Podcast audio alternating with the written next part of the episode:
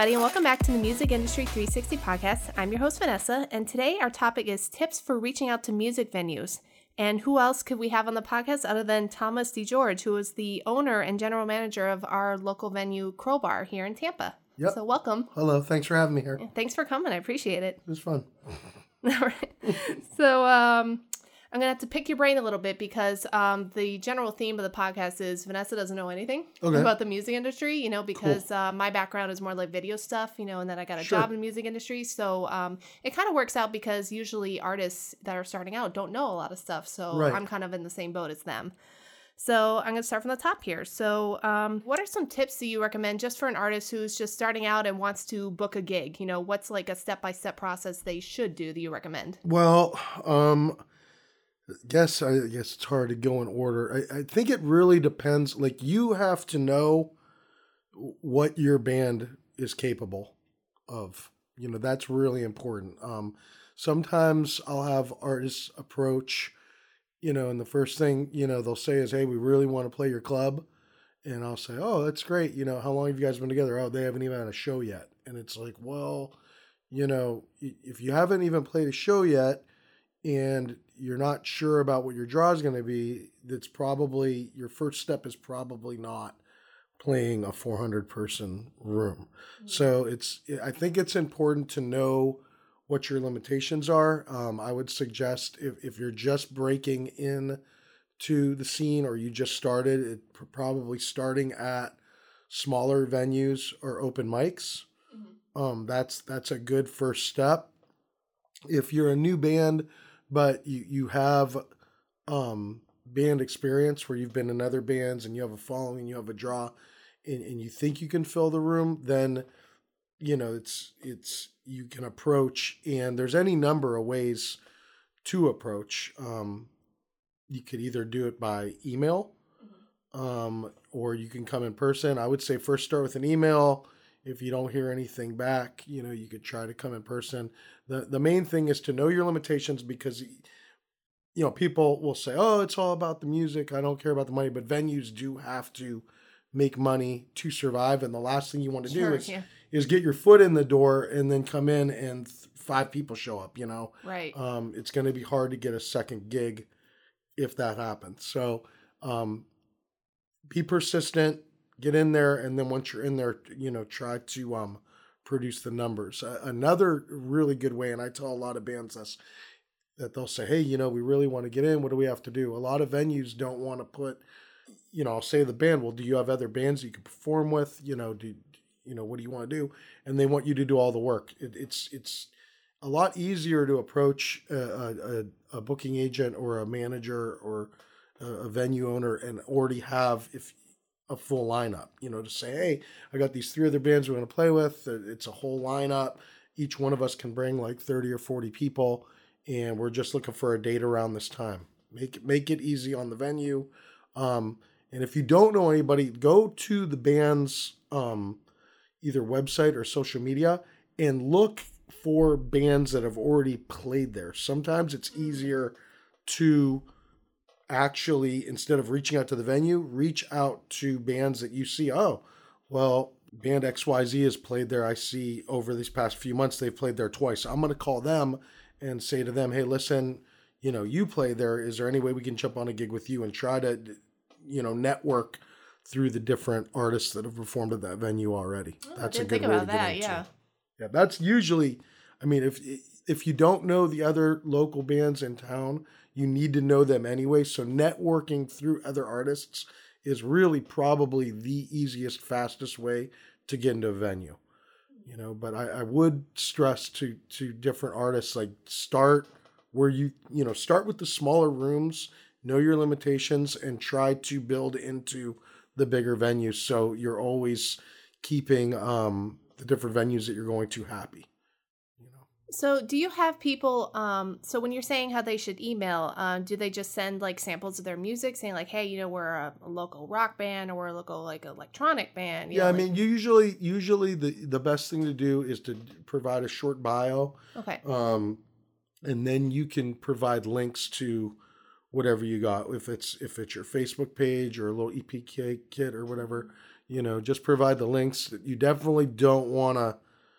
Um, it's just like when you're looking for a job with a resume. If it's if it's too wordy and too long, a lot of the times because people have stacks of stuff, they just it ends up in the Mm. trash or somewhere. I would keep it short, to the point. Um, a bio, a picture, and whatever links you have that are going to show the venue, you know, what you're capable of. A lot of places, the person that's getting it might not necessarily be the person that's going to book you, Mhm. but if it looks professional, then they'll forward it to Right. Either their in-house person or like I deal with probably at this point it's more than it's ever been probably about 20 different promoters. And so Wow. even if i'm not looking for something i know that those promoters especially if they're bringing me a lot of touring stuff they're constantly looking for fresh local talent to open these tours. Mm-hmm. I will forward that contact to all of them and say hey listen this person looks pretty professional. If you're looking for somebody for this type of music to open up for any of your tours you know you might want to consider them and they take that and it's it, you know if you do the right job that that contact could go to not just to that one place it could be forwarded to 20 or 30 different people Okay, so this is something that I don't know either. Um, what are the expected costs? You know, like what should the artist expect to be paid? You know, but then also what should they expect to have to bring? that's like all this great stuff. that's a great question that okay if you're a band um and once again this is just my opinion. Well some of it's my opinion some of it's fact. What you should expect to pay it, it- i always tell people like if you're coming into a room i i feel a good uh, way to gauge what your expense would be is based upon the venue's capacity. Um, if a place holds 100 people their overhead isn't going to be nearly as much as if a place holds 1500 you know mm. now this is and this is a you know because there's plenty of different deals you can encounter but if you're strictly looking to put on an event and you go to a place and say we would love to get into your space. How much it is is it to rent your room? It, you're I, I feel that the venue like to, to rent crowbar usually our rental fee is anywhere between 25 and 500 or 250 and 500 dollars. Our capacity is 400 so that that the rental fee should really be within that window of how many place how many people the place can hold. So if it's a bigger place that holds like 1500 people you should probably expect to pay anywhere between 1500 and 2000 because bigger places are going to have more costs you know you have you're going to have to have more security guards you're going to have to have a more qualified sound engineer because it's a bigger room. So and and that goes back to when I was saying that the artist should really know their limitations because you don't want to get into a situation where you're renting a 400 person room and paying all that extra money if you're only going to draw 50 people you know? And if the venue's being fair like I'm not in the habit of you know trying to rip people off because I want to see all the local artists do well um if the venue's being fair all they're really charging for rent is to cover their based operation cost, which is what I do. Now, that being said, that's why it's important that the that the artist knows that they can draw because I'm not, you know, by charging that little bit of money, I'm not really making any money unless you produce some customers to come in yeah. and um and spend money in the bar. If 20 or 30 people show up, I'm not I'm not doing well, you know. Okay, so I must just be really um, out of the loop then because um, it was my understanding like you reach like an agreement that the artist also gets um, paid for performing, you know, but I'm used to going to like concerts, you know. So well, a lot of the local bands, it's they do get paid. They get paid when they rent the room, then they get the door. oh, okay. You know, so okay. if they That's do, if okay. they do like 250 people Mhm. and they charge ten dollars, then that's 2,500 bucks. Okay, that makes sense. Now, and that's once again, there's plenty of different examples. You were asking me about if a band like approaches me to use my room. If if I if I seek out a band and I go, wow, this band's really good, I want to have them at my place. Then the roles are reversed. I'd have to give make them an offer based on how many people I think that they're going to bring into the building. If an artist is approaching me wanting to play my room and looking for a date, usually they're going to rent the space. okay. If I'm seeking them out, then it's it like I said, it's completely different situation. So, like videos and photographers, so do they need to um, have special permits to bring them in to get you know the the footage they want to use, like on social media and stuff? Well, if it, if uh, the only time that there's really video or photographer restrictions is you know if if it's a local show and and um the artists want to bring them in that's totally fine with me the only time there would ever be restrictions if it's a touring show and in the contract they they have to have credentials to be permitted in a lot of the touring artists they want to know who's filming in them and, and, and who's taking pictures of them. So sometimes there's special permits for that. Um, not so much on my level at this point because we are a smaller venue and everybody can take their phones out at any point yeah. now and get some pretty good footage of whoever they want. Um, I do know that bigger venues um, sometimes are a little bit stricter, but once again, they, they usually separate it out to prof- quote unquote professional photography. So you mentioned earlier about like the um the sound um the soundboard and stuff like that. So what I don't know if it depends on the uh the venue, but like what does what is the venue responsible for providing and what should the artists be providing for their performance? I mean, every place is different. There are some places that have no you know, they just have a stage and they don't have a PA. Okay. And so wow. then the artist would have to bring all their equipment with them. Mm. Um, we have a full PA at the bar, so the only thing artists ever usually need to bring is their instruments in their their cabinets, okay. and we provide like the full sound system that all their music comes out of, and um, microphones and nice. and the lights and everything else. Um, if the venue's professional enough, usually you can go on their website and it'll tell you like their tech specs will be right on the website. Like okay. bands can look for that. Um, or sometimes you just you know you just walk in and you ask them when you come yeah. in. Um, coming in the middle of a like directly in the middle of a concert and isn't always great. I always yeah. tell artists to try to if they can try to come in the afternoon. A lot of places taking their deliveries and stuff in the afternoon. You might be able to get to bend somebody's ear um, when they're already not in the middle of a of a full room and stuff like that. Oh yeah, it makes sense. Yeah, when you're trying to you know get something booked, you know, don't yeah. bother them while they're super busy. Right. you know, I mean, you would think it'd be a um, common sense, but yeah. not always. You know? Well, a lot of times too, they're, they're just you know, especially if you're coming to a place like Ybor City and you're trying to get your foot in the door, it's easier. It's easier to come at night because you go, well, all these places are open. I'm just going to pop around. It's just easy isn't always the most effective way of sure. doing things. You know what I mean? So if you're being serious about it, you should really, you know, like you said, use some common sense and go, okay, this is going to be a lot harder because a lot of these places won't be open yet. But the the few that I do catch there, they're probably going to have a lot more time to pay attention to me than if I would have came in the middle of the night. So yeah, they if they're if an artist is trying to book a gig somewhere, they should just um, either look on the website or ask in the email or ask in person, like, hey, you know, what equipment do you include, and do you include security? You know, what gear, so that you're fully prepared, right? Basically, okay. and be persistent. Yeah, because you're gonna get a lot of the times like, and I'm I'm not afraid to admit it. I do it. Bands will hit me up, and I'll go. You know, I'll talk to them, I'll be like, listen, want to get you in here. Calendar's really full I'll try to get you in here, and then a million other things come up, and I don't think about it. And you know, you got to be persistent. Don't be afraid to become, you know, a pain in the butt because it's eventually I'm gonna go. Okay, this guy's asked me three times now. I, you know, and and I would if if there's any venue people listening, I would tell them too, and be honest. If if I tell bands all the time, if they show up and I know flat out that they are just too small still to play the room, I will tell them, I'll say, listen, here's the thing. I know you want to play here, but you should play this, this, this place first, and then come back to me when when you're ready to play this room. Um, well, you so, feel like recommend some like other exactly places, and so recommend it. I try yeah. to help them that way, but I'm always honest mm-hmm. with them. So from the venue standpoint, the venue should be honest.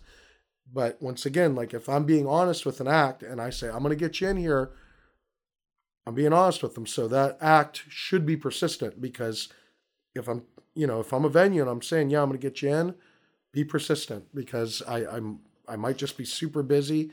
The more you follow up with it, the more likely I'm going to be to get you in there sooner than, than waiting and waiting and waiting. you know. I'm getting a little deja vu from uh, a recent ep- uh, podcast episode with Ray Roa from Mhm. Creative Loafing. Uh, Ray used to work a- for me. Oh yeah. hmm Oh, At the he, Masquerade. He may have mentioned that when we did a brief. I taught uh, Ray everything he knows about everything. Uh, but he said the same thing about when reaching out to press. You know, people should be persistent, and Mm-hmm. also with the emailing too. You know, have it be short and concise, have a bio, have a picture, all that stuff. So it's just interesting. You know, like you when you're reaching out to press, you can also reach out uh, to venues. You know, like it's it's constantly communicating and, and pushing and and like you said networking you Yeah. know it's it's you should always be on the go on You the really grind, do. You know? have to. You, you can't just. The only way to get your foot in the door is kick down doors. Sometimes. You, Yeah. You just have to be persistent. You have to be. You know. You want to be polite, but there's nothing wrong with being aggressive. I mean, but yeah, Ray. Ray worked for me um, back when. This is a funny story about Ray. He's gonna get mad that. I, well, I, I don't know if he'll get mad. He's gonna be like, "Oh, Tom, you told this story."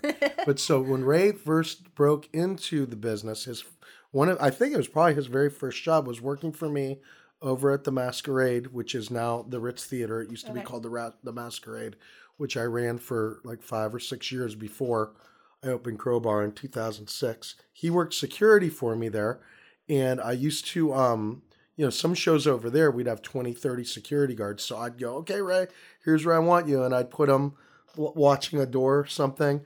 And so finally one day he said to me he goes hey man i just want to know why do you always put me over here? Why don't you ever give me the exciting jobs like watching the mosh pit or or being in the barricade? Um, i was just like ray because you'd get killed. You get clobbered just watch this door for me buddy. And uh he was just like, "Oh man, that hurts my feelings." I was like, "You'll be all right." But look at that. He started watching doors. Now look how far he's gotten now. yeah now he's absolutely one of the main guys out here with creative loafing.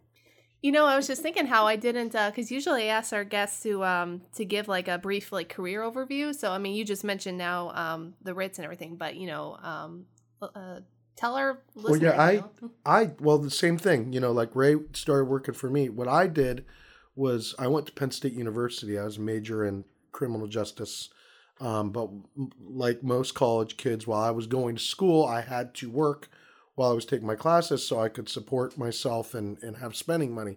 So a lot like a lot of college kids, I was at Penn State and I started working bouncing in bars. In the first bar I got a job at out there was called Crowbar Huh. in Penn State. Um, it was a very big concert venue out there for many years, and um, worked there. And then after I graduated, I was going to go into the police academy, and I was like, you know, I really, you know, in the, two and a half years I had worked over at Crowbar, I had gotten some, you know, um, moved up the ladder there from you know door guy to to bar back to a floor supervisor to management position. So I had already moved up the ladder there, but I was also getting um, work at um, the the Bryce Jordan Center, which would be similar to um, what's the, the the stadium here? oh, uh, to- I- Amalie. Amalie Yeah, it would be similar to Amalie Yeah, Arena. okay. It was like a thirty thousand person place, and I ran all the security for the floor there for for shows like Metallica and um, Guns N' Roses and Kiss concert there. So anyway, I was doing all this stuff. When I graduated, I was like, well, I'm going to put out some resumes. I really like doing this. I got hired at the Masquerade that in Atlanta. And then after two and a half years with them, they transferred me here to the one that was here in Tampa. And then when that closed in 2006, that's when I opened Crowbar. So I spent a lot of time working in the business before I, you know, opened up my own place. But once you once it once you start doing it, I think it's in your blood. I don't think Yeah. there's any way around it. Whether it's you know starting as security or or working in um, the press like Ray does, um, or in management. I mean this this business. It's if it's in your blood, you want to do it for the rest of your life. So Yeah, there is to it. Yeah. Um, so your um your story about Ray made me want to ask you like what are some stories you have like art like I don't, I don't want to say like nightmares like with um um artists and stuff but like what what are some interesting stories about like mistakes that artists have made when they've been trying to book or like ones that have booked or like in a mistake they made while performing you know like just anything that sticks out I mean, I don't know if you call it mistakes. I, I mean, I've worked with a lot of different artists over the years, so I, I guess they're not mistakes. Um, and I do have a lot of funny stories. I don't know how many are appropriate. I don't know who this podcast goes to. Um, but I could tell you. I mean, I have a lot of them. I that we um the original crowbar that was in State College. Um, we we had one time we were doing a show with um Joan Jett and the Blackhearts, and uh, she showed up for her set and walks in, goes into the green room, and when she got in there, there was this special Haagen Dazs ice cream that was on her rider, and she was like, "It's not in there. I'm not going on stage until I get my ice cream." So she went back on her bus. We were all like, "Oh my god, what the heck?" So we sent this poor kid Joe Kluber um, out to go find this ice cream, and he ended up driving around State College, Pennsylvania, for about 45 minutes trying to find this ice cream. He finally found it. Comes back. We got the ice cream. She gets off her bus, looks, picks up the ice cream, sees that we have it, put it back down, goes on stage, and now she went on an hour later than she's supposed to. So there's, you know, the crowd's like had been waiting. They're not happy. There's a thousand people. Um, gets up there, does her set, goes back off stage, goes right back to her bus, never even touched the ice cream. After all of that, Didn't, didn't even Oh touch it. And this poor kid, he ate the ice cream himself. I was like, Joey, eat the ice cream yourself. You you did this. Um, so weird. we had a situation one time um, with Insane Clown Posse that, that they performed at that same venue. Um, and they come in the night before and they ran up a big bar tab and we're drinking. So, all your bartenders out there, no matter who it is, get their credit card first. They ran up this enormous bar tab and then afterwards they got done drinking and they says oh by the way you know your stage doesn't fit the contract requirements we're not going to play tomorrow and they went and got back on their tour bus and so i was the floor supervisor at the time i said to my general manager what what are we supposed to do? He says well they're not going to leave till tomorrow. I'm going to talk to them we're going to try to sort it out. So the next day i come back in and the bus is gone. I said to my general manager i said well what what happened? He says well they said they refused to play. I didn't know what else to do. You're going to have to um you're just going to have to at the door just explain to people that you know their tickets are refundable and then they're not going to reform or perform. And i don't know if you know anything about insane clown posse but their fans are absolutely crazy, Crazy, yeah. so i'm sitting there i'm thinking this is Oh, bullshit no. you Yeah. know so um my and my gm ended up not even being there that night he had disappeared somewhere so I was sitting there with myself and one of the other security guards. We were the only two people there. There's a line all the way around the block, and I ended up seeing the contract. This is not a good story for anybody looking about the industry, by the way. This is just a funny story that um that's very funny and very bad. But anyway, I found the contract on the desk. This is a long time ago, by the way. This is still when people use payphones and stuff. And so I found the contract and I found um, the tour manager's name on the contract. I wrote a sign at the front door and said, I'm very sorry. Insane Clown Posse's not going to be here tonight. We're upset about it. It was, well, you know, if you have any questions, you should call this number. This is their tour manager. I'm sure, I'm sure he'd be happy to hear from you. And, um, but yeah, so everybody went right to the corner and they're on the cell phones. Well, within probably five minutes, the, the phone right next to the front door is ringing. I, Hello, you know, Crowbar this is so and so with Insane Clown Posse. I don't know. I can't say exactly what he was saying because once again, I don't know what kind of podcast this is. But he was very angry, and he's telling me we are, you know, I think it was something like we are thirty thousand strong. We will burn your place to the ground because they're supposed to. Their whole thing was that they were supposed to be like basically gangbangers, and the reason why they painted their face like clowns was because their identity couldn't be known, which very well could be true. I don't know. I haven't, but um yeah, anyway, he was really mad. And I would just kept on saying, "Oh, I'm sorry, I got bad connection. I can't hear you," and I would hang up on him. But um, yeah, that was a funny one. Um, yeah, I got a million of them. I mean, we'd be here for Oh, three. man. Yeah. We'd be here for for a hundred hours probably with some of the outrageous stuff. All right, so bring it to bring it back then. So artists are looking to book a venue. Like, well, don't do any of that, like that you were just talking about. Like, don't Right. you know, don't make ridiculous demands. Sure. You know, stuff. Exactly. But like, uh, so to summarize, Yeah, on a local level, I mean, I would just say it, to sum it up as as briefly as possible. If you on a local level, if you're just trying to get your foot in the door, you have to be persistent, you have to be humble, mm-hmm. and you have to be professional.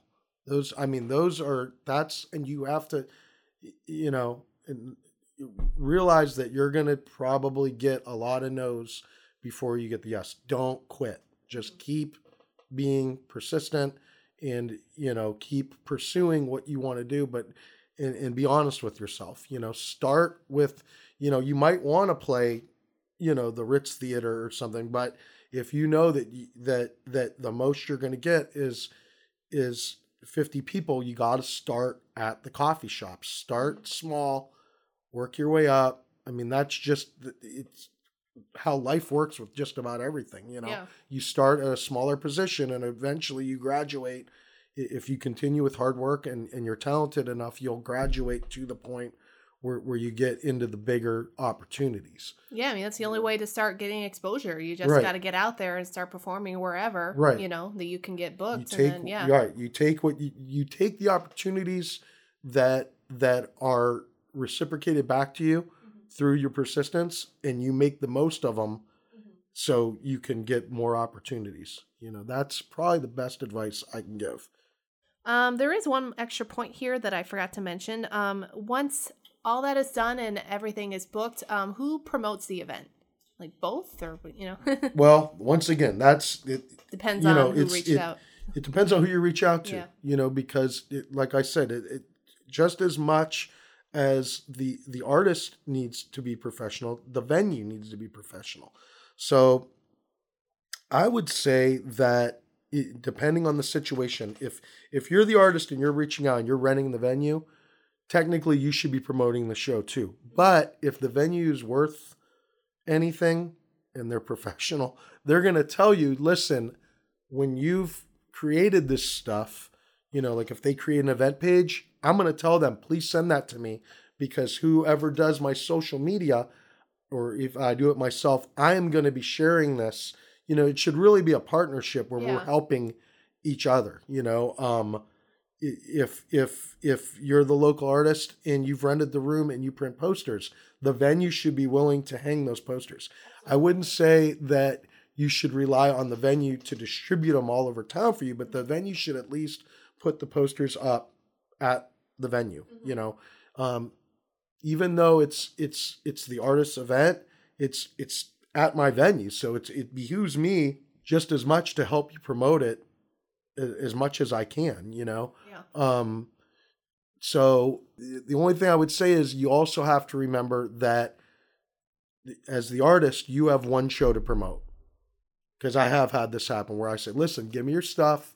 I'll share it. I'm going to get it out there and I'll help you through my circle as much as I can. And then the show will be like, you know, seven weeks out, and they'll go, I haven't seen you do anything for me. Why aren't you doing anything for me? Listen, buddy, chill out for a second, right? Because you have one show. I've got 60 concerts on my calendar right now. Yeah. So we, as a, and once again, that's what, you know, you have to know who you're dealing with. Mm-hmm. You know, as a venue, generally what we do is once the show's announced, we do a blast when it's announced. And then as we're building towards it, more frequency comes, you know, so you, you see it at the different times leading up. So you really just have to know the venue you're dealing with. And it doesn't hurt to ask too. If you're booking the room, you need to say, listen, you know, I'm booking the room, but I'm going to do an event page. I'm going to print posters. Would you mind sharing this for me? Is that something you do? Can I put these posters up when we come? You know, com- communication is key. Mm-hmm. Just know what you're getting into, and and you know what? If if if you've booked this room and they tell you, listen, you know, I'm going to charge you a rental fee and I'm going to cover the sound guy, the gear, and the security for you, and they're not willing to, you know, help with any sort of um, advertising for you, you know, you could check that off, and then the next room you go to, if you see that, well, this other room does it for me, maybe that's the better room to go with. The whole thing's a business. You got to yeah. look out for yourself too and make sure that you're happy with what you're getting from the venue, you know? Yeah, it's definitely uh it's a lot to take in. Yeah. Think about all that goes into it. But yeah, just uh it keeps sticking with me. You said like be be persistent, you know. You have to. Yeah. The, to to make it, yeah. You have to because yeah. you have to remember too, there's another thousand of you mm-hmm. out there trying to do the same exact thing you're doing like I said, I can only speak for myself. I and I do think that as far as a lot of the different business owners slash general managers, I'm one of the better ones. You know, I actually care about the business. I care about the artists coming in. Some of these dudes don't give a shit about anybody. They just look at it and go, I have to make as much money as possible. You know, and and and like I said, there's that's true too. Venues, brick and mortar places, in order to stay open, you have to make money. Luckily, I actually care about the business, so I try to see both sides of that where I go, you know what, I want to make money, but at the same time, I want to help the community grow. I want to help these young artists. So I, I try to look at both things, you know. Yeah, find that that balance. Right. you know? Yeah. All right. Well, that covers all my uh, all my notes here. Is there anything else you uh, wanted to add that we may not have covered? Mm, I think that's about it. I had a good time. That's good. um, do you have? Did you want to give like a uh, an email or anything? Like if people are looking Sure. to uh, book with Crowbar, you know, Sure. they can my, contact. my email is tomcrowbarlive at gmail.com. That's C R O W B A R live, L I V E, at gmail.com. Um, and that, for me personally, I prefer email. That is great. Send the email. If you don't hear anything back, wait a couple weeks, send another email, and then so I've and this works too. And then if you don't hear anything back, show up in person and go, "Hey, I sent you an email. You know, I didn't hear anything back." I go, "Oh, what was your name?" Start up a conversation with me. You know, put a face then where where the name was. I go, "Oh, okay." but don't you show know, up during a show. But don't show Yeah. up during a show. It's a bad move. Yeah. Just come All in the afternoon. All right, that sounds good. All right, well, to uh, segue into our wrap up chat, um, some upcoming events with Symphonic. Um, February 23rd is our very first music industry sessions in Puerto Rico. Um, we've had one in Tampa and we've had a couple in New York, but now we're going to have one in uh, Puerto Rico along with a live music showcase too. So um, keep an eye out for that on our social media. Uh, and then we're also going to be heading to Folk Alliance in Kansas City, the 10th annual Guild Awards, uh, which is the biggest licensing awards show. Nice. Uh, South by Southwest in March, which we go to every year. I want to go to South by Southwest. Who Pick doesn't, me. right? Pick me. and uh, the winter uh, winter music conference, which actually we're going to have our own panel slash talk and networking event there. So with all those, just uh, keep an eye out on um, Symphonic socials, you know, for more info on all that. And uh, so, Tom, I'm gonna have to put you on the spot again. This is what I do to every person. But um, since we are a music podcast, uh, what music are you currently listening to? Well, I'll be honest with you. I like just about everything. I couldn't tell you um, a specific artist that I that I'm listening to right now. I really it just depends on my mood. I can listen to a lot of country. Um, I think people know I like hip hop. Um, I could tell you w- one thing, and this is going to shock people. People looking at me um, think that I'm like this big metalhead.